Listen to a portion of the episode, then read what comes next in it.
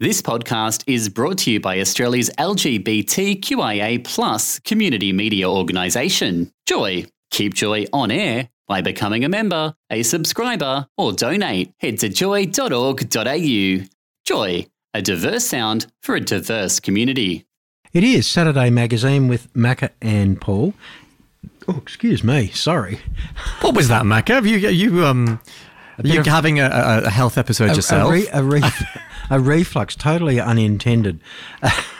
Dechlan, Who's our next guest? Dechlan Brennan is our next guest, and Dechlan's uh, been on the show quite a bit because he's always got some interesting stuff to say, and he writes, you know, some really uh, good pieces. He's written a piece for the National Indigenous Times on the coronial inquest into the 1987 deaths of Indigenous cousins Mona Lisa Smith and Jacinta Cindy Smith. And can I just say, for people, little trigger warning: if this subject uh, is distressing to you, please don't feel you have to listen. There's lots of support out there. Uh, you can see on the Joy website where that is available. Good morning, Dechlan. Hi, good morning. Thank you so much for having me back. It's a pleasure. So, tell us about this this story. Tell us about this tragedy, but tell us about this story. Yeah, I'll just give, um, you mentioned Yeah. the trigger warning. Um, I'll also just say this does mention the names of Indigenous people who have died. Yes. So um, just be aware of that if anybody is listening. Um, and yeah, it- there is a couple of uh, big trigger warnings in this in the story. Um, so these two young girls who were cousins, described as sis- like sisters, uh, Mona Lisa and Jacin- Jacinta Cindy Smith. Sorry. Um, they died in a car crash in 1987 outside Bourke in New South Wales. They were being driven. Also, the owner of the car was a gentleman by named Ian Alexander Grant. And in the aftermath of the crash, one of the girls, Cindy's body was uh, likely identified to have been interfered with. There was a, a really the coronial inquest has covered, uncovered a lot of what would be described as a flawed investigation. A lot of uh, evidence has been misplaced, mishandled, um, and in 1990 there was a criminal trial which was only for a driving offence. So the uh, charge of interfering with the corpse was dropped on the eve of the trial, and uh, Ian Alexander Grant was uh, found not guilty by a completely non-indigenous jury, um, and he passed away a few years ago. And so then there was no coronial inquest after that until this year. Oh, sorry, late last year.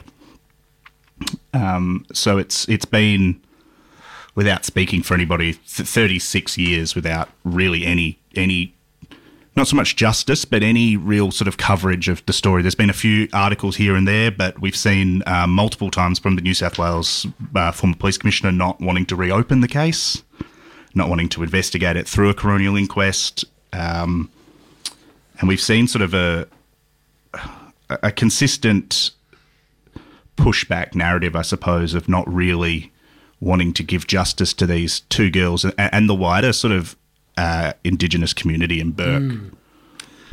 So, I mean, Ma- it's- sorry, Mac, no, can I ask go, a question? Um, Dechlan, we love the work that you do.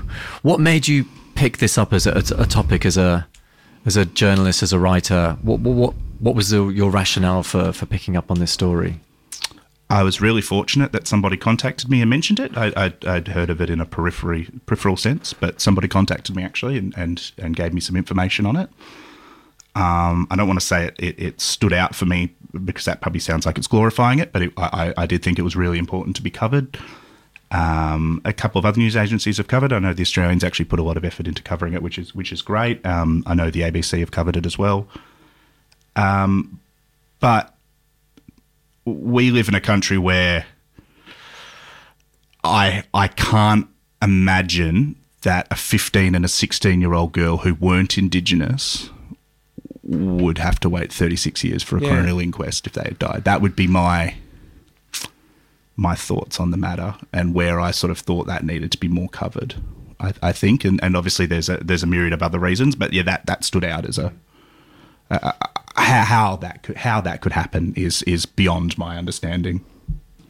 It does, you know, it does say that despite the elapse of all this time, we're still no no closer to an answer. But the reality, you know, for the family of these girls, the community of these girls, um, how do you get closure almost forty years on? You can't. Like, it's yeah.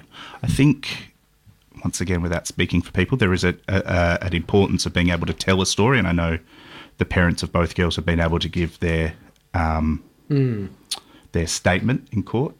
Um, but the situation, I think, is more been or the coronial inquest. My apologies, is a, is has been as much to an understanding of what role systemic racism played in the investigation, and as much so, I think like not outgoing racism or not so much dropping the N word or, or hating people of certain color, but subconsciously. For example, the, the, the parents' girls were never interviewed. So the parents of the two girls were never interviewed after the, the accident.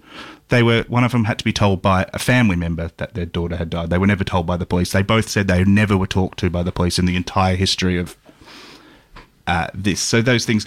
Uh, one of the daughters couldn't drive a manual vehicle, but Ian Alexander Grant said she was driving at the time, and they never once went and asked the parents how if she could drive or not. They, Yeah. These things are, you know, So, Mackie, you, you talk about um, no justice 36 years on, um, but you know, I'm saddened to say, but I think there are so many lessons that this case um, could teach us, you know, to change the way things are still done today. And you know, you don't have to look a million miles away to some of the recent things that have happened um, in parts of our country that you know say that these incidents are not managed in the same way in all states. And if these um, poor, unfortunate girls had been white and in a different state, the police actions would have been different. And I think if it's been white anywhere.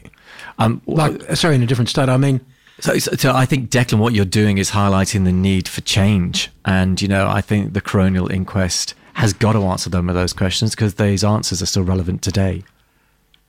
yeah, I think definitely highlighting need for change and highlighting, I think, um, m- most importantly, family members' stories of their of their two of their two daughters, and a, and a wider community because too often I think in these cases we also forget that they aren't two girls; it's Mona Lisa and Jacinta, yes. and they have names and they're children, And they were people. and they were No, people yeah. who died, and they died in horrific circumstances. And without going into details, listening to the to uh, medical experts, the way that they died and the evidence that was presented is is appalling. And then the actions that happened to one of them afterwards is also appalling.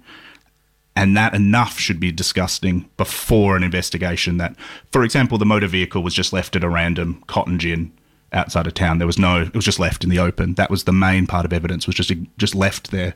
We had detectives who came in who were part of. You know, I'm not for one second criticizing the, the, the entirety of the New South Wales Police Force because they were detectives during this coronial investigation who came in and couldn't believe that this was the way it had been investigated. They had come in later in the investigation and were shocked that there was just a motor vehicle just sitting there unlocked in you know as one piece of the, the crash site Yeah. wasn't marked you know th- things like that like it, it it it points to a wider picture but it has to come back every single time that it was a wider picture where two girls died and they weren't given the full value of an investigation that perhaps other people would be given Yeah, it's about the dignity, the dignity that the justice system is supposed to provide to people, um, and in this case, there was no dignity because the system at the time and and some of the investigation at the time decided no, we'd nothing to see here, nothing to see here. We just oh, it doesn't really matter.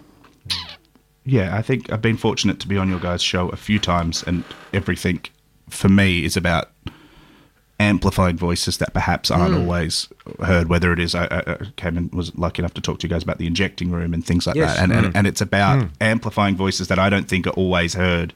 And I think in Australia and in a lot of other countries, we see a, a demographic of people whose voices are consistently relegated to stereotypes or consistently relegated to um, offhanded comments rather than actually giving people names and saying this is what happened. And even stories that we read are horrific.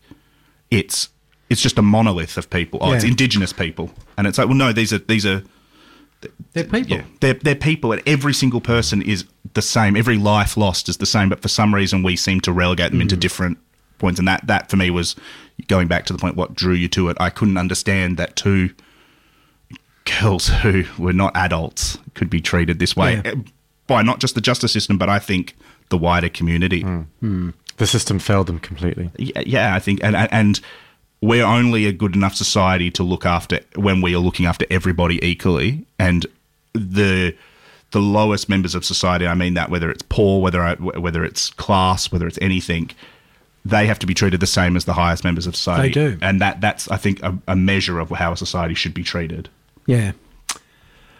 Unfortunately, Dechlan, we're out of time. I do thank you for coming in again, and uh, we're going to have you back again on something else soon, I am sure. Uh, And, and yeah, thank you. Yeah, You, uh, I know. Every time you come into these studios, you know, you you twinge the heartstrings and you prick our consciousness um, with the great work that you do to shine a light on stuff that you know people don't always want to to look at. So, thank you for your work, Dechlan. Um, Thank you. It's it's yeah, it's important. it's very important. Thank you so much. Have a lovely day. Cheers. Well, thank you. Not such cheers. You are on Saturday Magazine, Joy 94.9.